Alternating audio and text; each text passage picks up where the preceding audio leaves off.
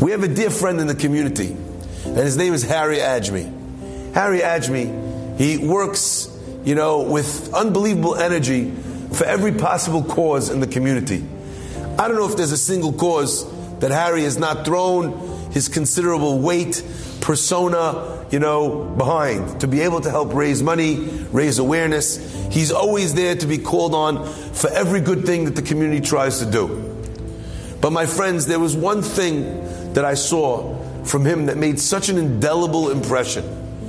And that was a video that came out after Harry came back from the hospital. He had COVID and he had it bad, if you remember. Everyone was praying, but finally he came back and someone took a video. And I don't know if they should have taken a video or they shouldn't have taken a video, but he spoke to the community when he first got home from the hospital, where his life was saved. And he says, he said, God saved me for a reason. I'm going to try and use the second chance that I've been given at life. I'm going to push myself harder to be able to do more and to do more. I think that line, Al Zot Shebechu Ahuvim. Today's the first day post Pesach. Why did he save you?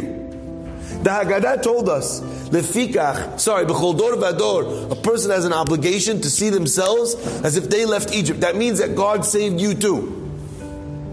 God gave you life today.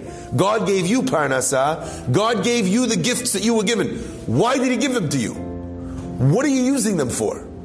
What are you living for? What drives your purpose in this world?